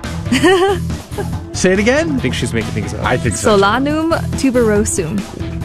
I've never heard that word before in my life. Solanum tuberosum. It sounds like very formal. Like Yes. a tuba. Like very, you know, like like that could come out of the Vatican or something. It could. It could. Okay. Document by uh, from uh, Okay. From so, the council? so Janelle is on the hook for Solanum tuberosum, and Adrian is on the hook for sacramentals. 15 seconds on the clock. Who's right? Who's wrong? Danny, what say you? Let's go with sacramental. Survey says. Of course. He wasn't fooled at all. Now, okay. Uh, bonus points if you can tell us what sol- Solanum tuberosum means, Danny. Danny, are you there? To hear that one, I knew we would get it. But no, that would have been a good one. Do we know? Okay, what is uh, Janelle? What is so you Solanum tuberosum? What does that even mean? That is Latin for potato. You were gonna fool Danny with a potato. You are cruel, madam. Cruel. well, he wasn't fooled one bit. So Do you see what I have to deal with, Danny? I mean, like, wow. Sacramentals. Now, how many uh, how many actions and how many holy things are there that fall under this title, there, Adrian? At least seven. At Uh, least seven. A lot. There's a lot of things that qualify as a sacramental. But I suppose it's uh, anything that you use that's not a sacrament that brings you closer to God would be a simple Amen. idea. Amen. So, like the brown scapular, for instance, the Holy See, Rosary, the things miraculous like that. medal. Yeah. All right. Praise be to God. All right. You're in for two now. Third one's a charm. I got to say, I think this last one is the easiest of all, Danny. Mm. So, we may triple your chances at the prize today. You'll, you're going to set a precedent for everyone else to have to follow for the week if you get this one right. Are you ready, Danny? I'm ready. All right, we're going to go back to Janelle. Janelle, can you tell me what is the name of the large candle solemnly blessed and lighted on Holy Saturday and remains until Ascension Thursday? Hmm. So a large candle, solemnly blessed and lighted Mhm. on Holy Saturday Yep. and remaining lit until Ascension Thursday. Yeah. I remember this question. This is a repeat question. Is it? Yeah. Hmm. All right, if I remember correctly, the correct answer is the Christ candle. The Christ candle. Yes. Wow. Okay. Let's see what Adrian has to say. Adrian, can you tell me? Yes. What is the name of the large candle solemnly blessed and Uh-huh. lighted on Holy Saturday and remains until Ascension Thursday? So yes, uh, the it is lit until Ascension Thursday in the traditional mass and until Pentecost in the Novus Ordo mass. Uh, that would be the Christ candle. I think I said Both that. of you have given me the same Oh, answer. that's awkward. well, in that case, Would, who would like to change their response? Can I can I change my answer then? Uh, you, you may, Go. Janelle. You Okay. might. You might as well. Someone Mm, has to. someone has to. Okay. This has gotten I- awkward very fast. this is this is I changed my answer like that. to Uh-huh, uh-huh, the uh-huh. Paschal candle. Uh huh. Yes. it'd be like that sometimes. okay, okay. So Janelle has now uh, come back and she said her answer is Paschal candle, whereas Adrian has uh, has adamantly insisted it's called the Christ Well, candle. it has to be. Has to be, he says. Uh-huh. 15 seconds on the clock. Who's right? Who's wrong? Who is professional? Danny, what say you? I'm saying in, to an extent they're both right, but we're going to go with Paschal. Survey says. Oh wow! You can tell. How could you have possibly Can you tell, Danny, uh, by any chance that we've been off for three days now and Even we were confused. we forgot totally how to play the game? Hopefully that wasn't too obvious, but uh, well done, was sir. wonderful. Well done. You were not fooled at all. Of course, it is the Paschal candle, and you are in the coffee cup of divine providence for three tries this week. How do you feel? Uh, it's wonderful. God bless you all for what y'all do. Praise be to God. You know, fascinating fact. It might be possible for uh, lay folk to obtain old Paschal candles to uh, to reverently display in their home. Yes. Um, ask your pastor. My family. But don't uh, tell them a- I sent you. My family actually has a couple of Paschal candles from other churches. Really? In the past, yes. We have one. We have one, and they're blessed. They're amazing, and we light them as part of our piety at the house. So praise be to God. Danny, uh, we're going to put you on hold, but we're glad that you were part of our show today, Danny. Thanks for hanging out with us. We were, you were a lot of fun. Thank you very much. God bless, guys. All right, uh, praise be to God. Anna's going to come grab your information in case you are the winner on Friday. It'll be God's providence, one way or the other. But that is going to do it for the radio side of Catholic Drive Time today. We have survived it by the grace of God. Uh, we're going to go into what we call the after show, where we're going to conversate with you about whatever is on your heart, your mind. Maybe talk to you about what you did over the weekend. I got to watch the original Sound of Music, the movie that came before the Sound of Music that you have seen. Did you know there was such a movie? I didn't until this weekend. And uh, watch that. I'll tell you all about that coming up in the after show or whatever it is that's on your heart. You drive that conversation. If you want, you can hang out with us on YouTube or on Facebook or on Twitter, or you can hang out with us right on our website, grnonline.com forward slash CDT. That's grnonline.com forward slash CDT. Full show lined up this week. Hopefully, you'll join us again tomorrow, 6 a.m. Central, 7 Eastern for Catholic Drive Time, keeping you informed and inspired. Do us a favor and share us with a friend. God love you. Thank you for joining us on Your Catholic Drive Time, where it is our pleasure to keep you informed and inspired. Join us Monday through Friday at the same time, right here on your favorite Catholic radio station. Don't forget to connect with us. Just go to facebook.com forward slash Catholic Drive Time. Again, that's facebook.com forward slash Catholic Drive Time. Be sure to share more than just us today. Share Jesus with everyone you meet. Bye now, and God love you.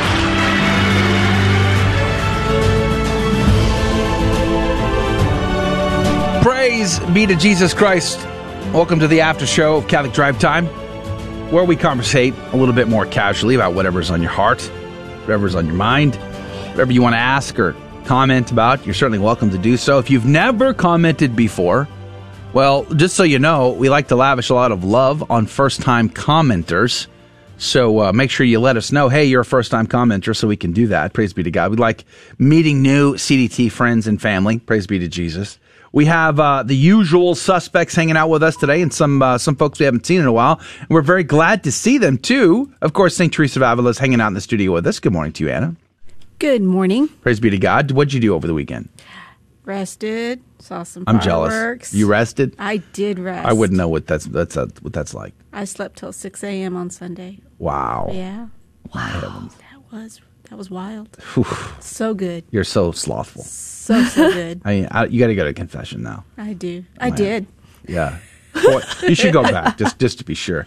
Uh, Susan, good morning to you from Massachusetts. Good morning to you, Tammy. It's good to see you. Praise be to God. Ninety three from Canada. It's good to see you here, hanging out. Praise be to Jesus. Colin, good morning. Uh, good to see you again, my friend. Thanks for hanging out and coming back. Uh, Keenan, good morning to you. Praise be to Jesus. Good to see you again. Angelo, and uh, let's see who else is on here. Eric, good morning to you. Praise be to God. Jeff Burrier, it's always good to hang out with you, Jeff. Thanks for being a part of our show today. Paul, good morning to you.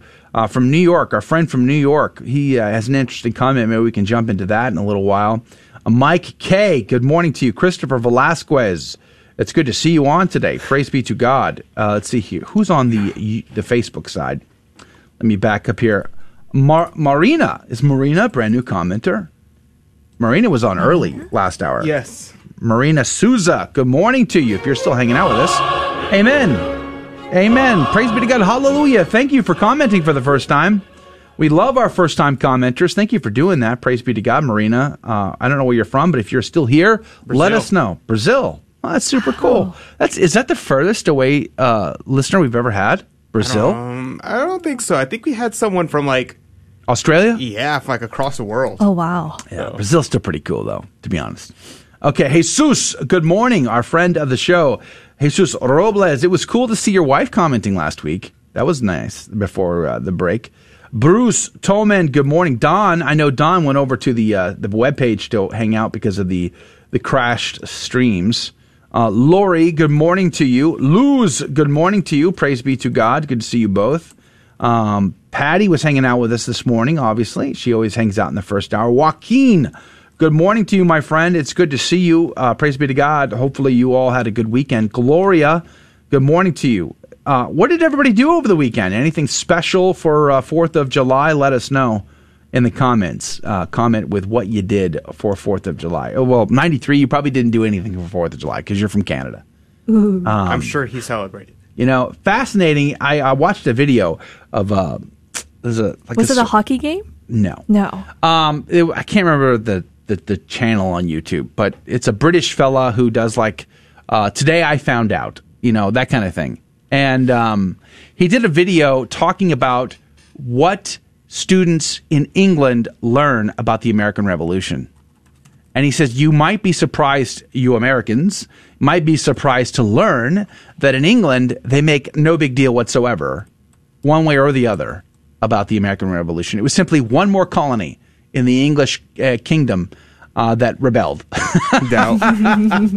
and uh, I just you know. It was funny. that- that's some English propaganda there. And uh, and I, I heard uh, on Twitter there were a lot of uh, English. Uh, I'm friends with a lot of English people on uh, Twitter, and a lot of them were like, you know, we're celebrating Fourth of July too. Good riddance.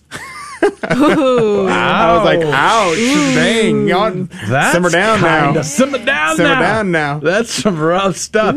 Now, what's interesting is so uh, I think it was see, it was Sunday. July fourth was Sunday after mass. Um, I at lunch uh, after lunch I played a, a narration of of the Declaration of Independence by a gentleman by the name of Max McLean, of no relation, by the way. Uh, he happens to be a Protestant voice talent. I, I remember going through my conversion experience and discovering his New Testament dramatic reading, which was pretty pretty powerful. However, so we, we played that first, and then I'm going to set this up. So let me let me send this to Brother Adrian and maybe see if Brother Adrian can put this on the uh, the video. Maybe we can comment over this. So the first thing I did was I played the narration of the Declaration of Independence, which was masterfully done by Max McLean. And I wonder, I challenged everybody last week if you if you've not read the Declaration sometime to read it over the weekend. And I wonder by show of hands how many people did that? How many people actually read the Declaration of Independence over the weekend? I'm just curious. Let so us know just in the a comments. confession, so you know, Joe. Yesterday, uh, during the show, yesterday the pre-record show, I read the first two paragraphs of the Declaration of Independence for everybody. That's awesome. And I was like, you know, Well done, sir. So everyone who listened in yesterday should have gotten at least the first two paragraphs. I went all That's the way up to the point they started listing things, and then I left it at that. You left it at that. And uh, you but, ought to know, listen to the listing things though, because uh, it actually details a lot of the grievances that the colonials had with the King of England, King George. By the way, so I let my kids uh, hear the entire narration of the Declaration of Independence, including the grievances, and then I played King George's response to them. Uh, now, I don't know if you knew this. You might not have known this, but they actually have a recording of the king responding to the colonies and their rebellion with the, the Declaration of Independence. And I want to play that for you uh, because you probably have never heard the king's recording that they still have. You can actually listen to it today. Do you have that ready? Is that queued up? Almost. Almost. It's, so uh, I wonder if you've if you've ever heard this before, King George's actual response to to the colonials. That's what we're going to play. I've with you. I listen. I've heard it many times. You have? Yeah. Are you sure? Hmm. I, I'm surprised. I want Janelle. Have you ever heard King George respond? uh, his got it. actual response. Um, no. Hmm. Uh, I have not. You never seen the video of well, let's let's let's go ahead and let's go ahead and roll the film. Uh, somehow, some way, they actually had film uh, back in those days. So let's roll the film of King George's actual response to the July Fourth Declaration. Oh. The price of my love's not a price that you're willing to pay. I love this. Yes, I have. Have you seen this? I have. I think I can sing it by memory. Look at the look in his eyes. I'm not ashamed to say that I have this memorized. Look at the look in his eyes. Remember we made an arrangement. Oh, Ooh, I like the roll of the tongue. now you're making me. He, he's got that Hispanic flair. Remember Who knew King George could sing? I did. I'm your man. Look at this. You'll be back. Uh, you like that English accent? Very proper. He thought. Remember you belong to me. Look at that I love this intensity song. in the eyes. wow. Yes, he has a lot of attitude. King- who knew King George actually responded to? It, it's it was pretty uh, popular back then. And who knew he could sing this well? Did y'all watch the musical? No, of course not. in its entirety. Why would I do that? This is the only part that's any good. What? No. Yes, There's a hundred percent. The song. Uh, there's there's one, 100%. one of the songs is about um, is uh, one of the uh, people comes in and starts reading the letter from the king, and uh, Hamilton's like heckling him, and it's pretty funny. Oh, It's uh, this is actually very mesmerizing. it's so good. It's so Guy's good. performance is so mesmerizing. Be- What gets me about this, okay, gags up. This is from Hamilton. I don't know if you've What? seen Hamilton. What? It's not Every- actual footage. They were fooled, dude. They were fooled. Everyone thought that it was a video from Yeah. King Henry VIII. Yeah. or not King Henry VIII. There were no iPhones at the time. I don't know if you knew that. But at any rate, look at this guy's intensity. He's staring down the audience as though they are the colonists. I heard that he only blinked three times during this Look entire. at, look how, look how he's crazy. Look how he only moves the lower jaw. He the upper part of the face stays perfectly but still. also, I heard that his entire cloak was super heavy. He could barely move. the, so was the crown Um, apparently. oh, yes. Look at that intensity. Yeah. Like he's going mad. Like I like how he starts drooling. They're trying to lean into the, Yeah. the, The madness insanity. propaganda. I like what he's. There's a line that's coming up too about reminding them of my love. Eh, He says there's two lines in this, but the second one is the funniest.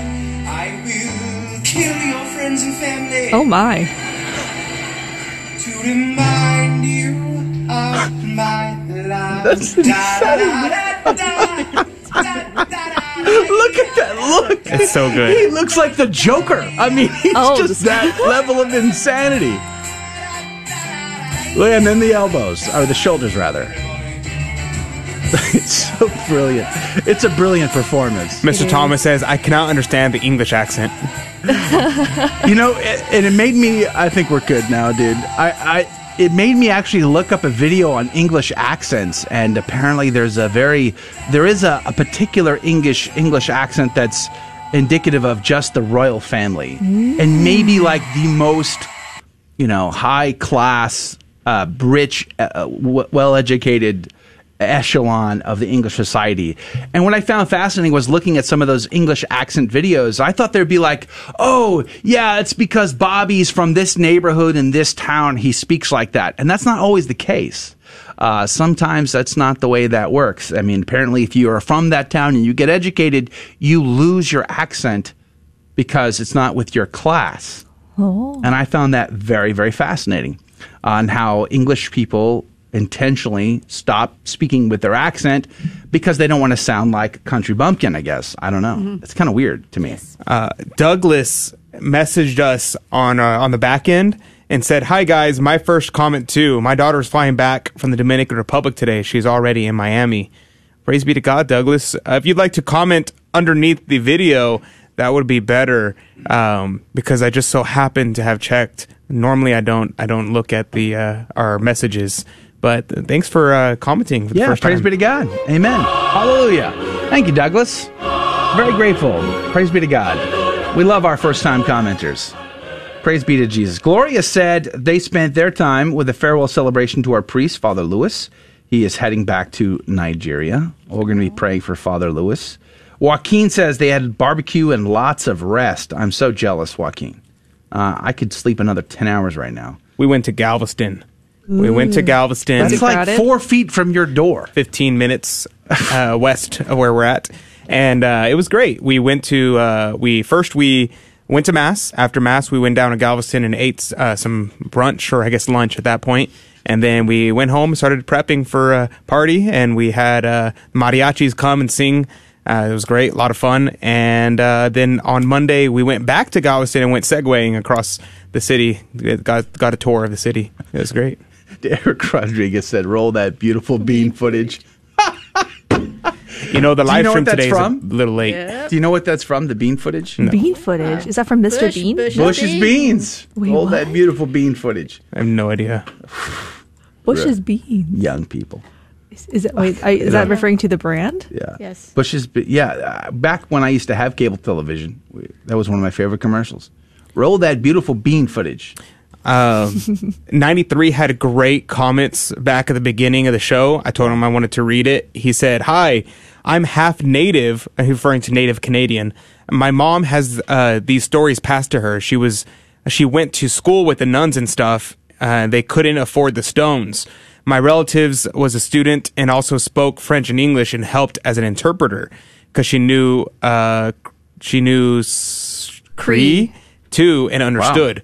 Uh, and uh, I was like, that's very interesting. So it was really nice to know that uh, from one of our listeners that they know, like personally, personal stories that people who are educated by these nuns and these uh, and these priests, and they were not. Uh, that it was very clear that they just didn't. Had, they had unmarked graves. They did not have. Um, the money for graves, and we that it's not it wasn't some kind of evil nefarious situation. So Yeah. good. Thanks ninety three for sharing your uh, your family's history.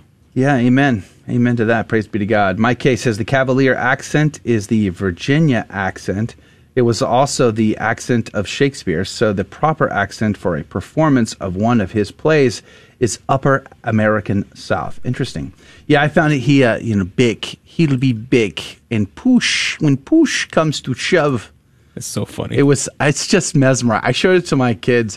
I don't. I wouldn't let them watch the rest of the g- degeneracy of uh, that has become Hamilton.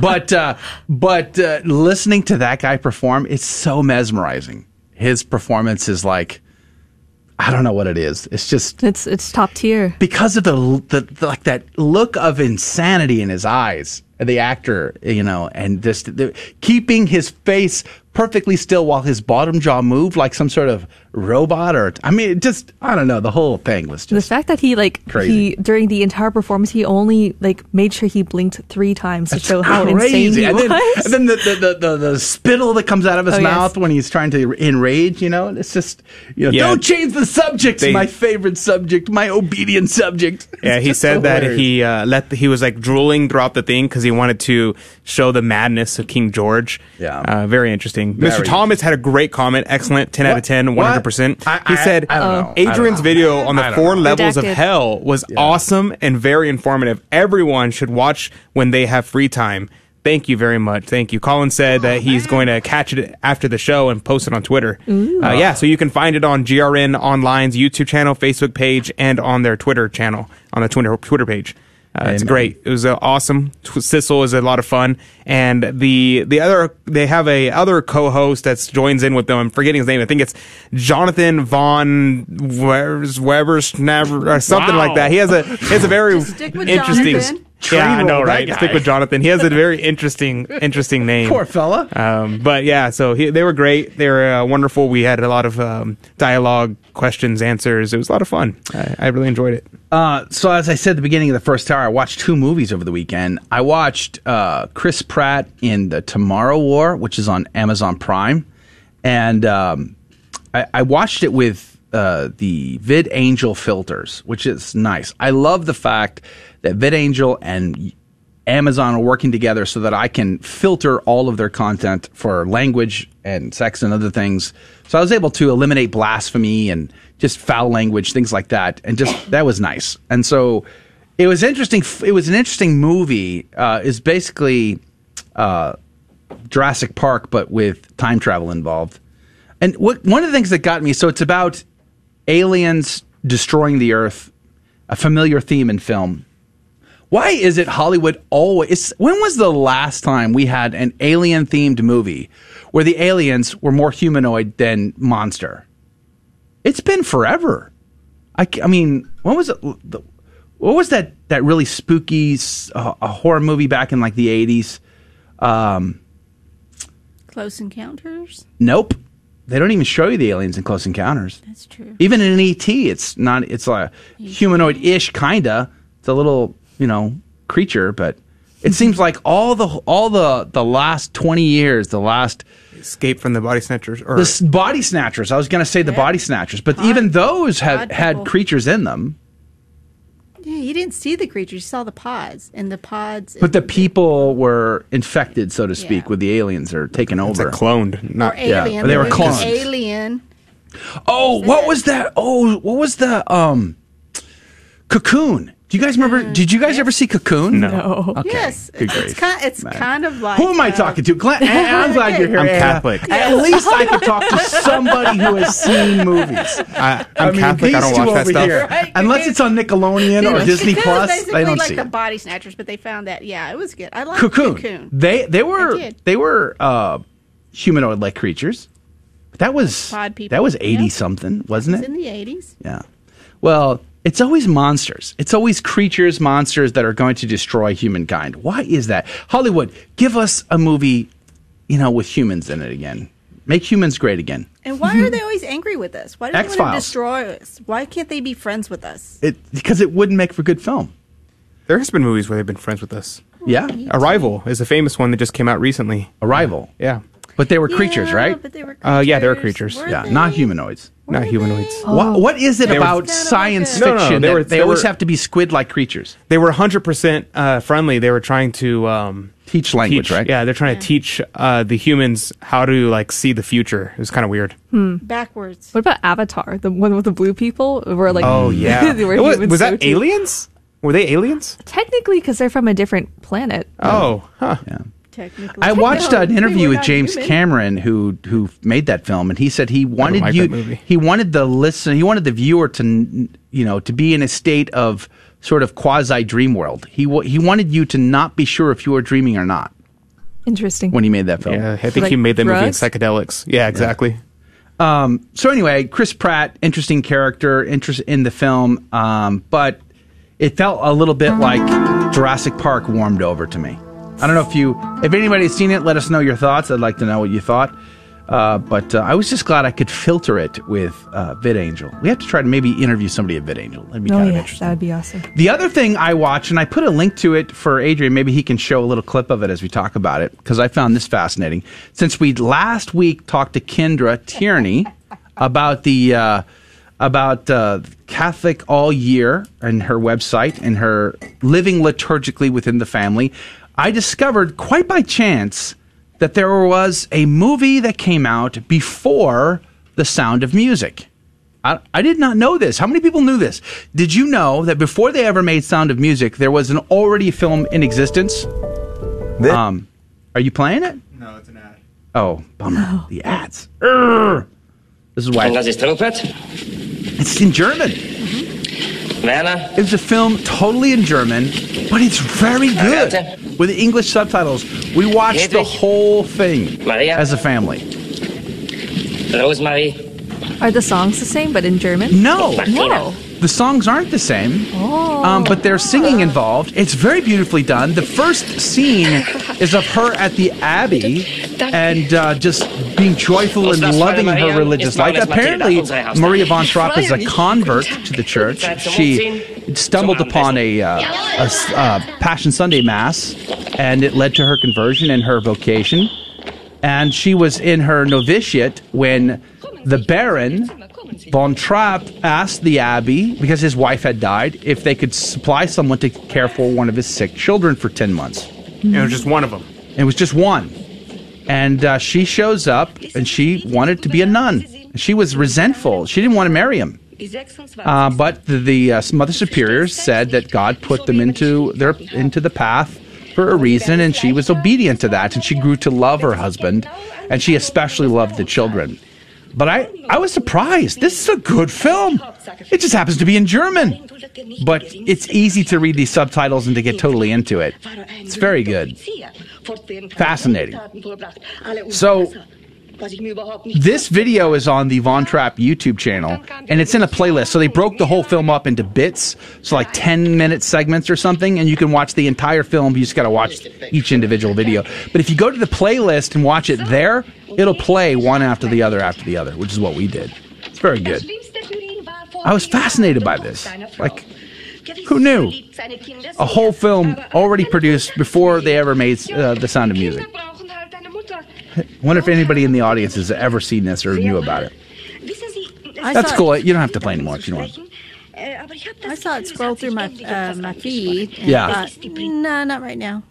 It's we well, my my. This is your sign to watch it. My wife, my wife, and my No, oldest right daughter. now. My 4th of wife and my I don't wanna oldest daughter especially love Maria von Trapp and her book. And my oldest daughter, Mary Elizabeth, was so excited to watch this. She got, and she she said that the movie was more accurate to Maria von Trapp's book than The Sound of Music was. Oh, So fascinating. It was very very fascinating. I'll have to watch it, but it may be difficult for my family because they don't appreciate watching movies with subtitles. Oh, really? yeah. My family only watches movies with subtitles. Um, you know, mostly because my sister. Oh, that's a good point. I had thought about that. Yeah, your sister is deaf. Yep. Oh. Yeah. So we watch everything with subtitles. Praise be to God. I uh, I'll never forget in Hawaii. I was dating uh, a young lady uh, from China, and she would take me to Chinatown in Honolulu, and we would go to the theater. and We watched Jackie Chan movies, and, uh, and they were all in. Um, I think they were in Mandarin with English subtitles. And you know, by the first when I first started out, I'm like, "Oh, this is how is this going to work? This ain't going to be good." Are you kidding me? But by halfway through the film, I forgot I was reading them. I was so engrossed in the film, I totally forgot I was reading. I mean, you must have grown up watching Bruce Lee movies. Of the Kung course, Fu but they were all English They were all- overdubbed. Yeah, but yeah. Remember the whole that- jokes some- throughout the 80s Yeah, oh, of yeah. the comedians making fun of kung fu movies with their, mouth, their mouth was not matching what they were saying? Kind of like my video here, right, Adrian? Not anymore. Ouch. Ouch! Ow! Ooh. Ouch. Shots fired.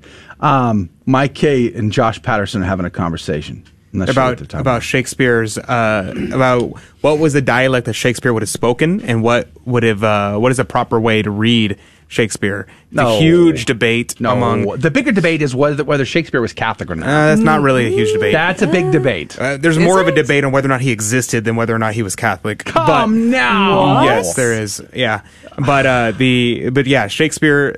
The argument about whether or not what his accent was, I completely disagree with Josh. Mike is right. Sorry, Josh. Ouch. Uh, don't at me. Um, but Don't- don't at me. But you feel You free to text me. hilarious. But yeah, so.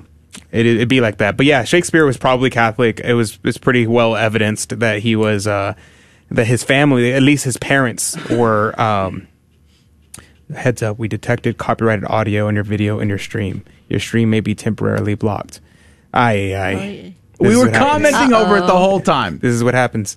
Anyway, the uh, if we're not taken down, then we'll continue. Uh, but the uh, yeah, so it, it's super. It's very interesting. It's very interesting indeed.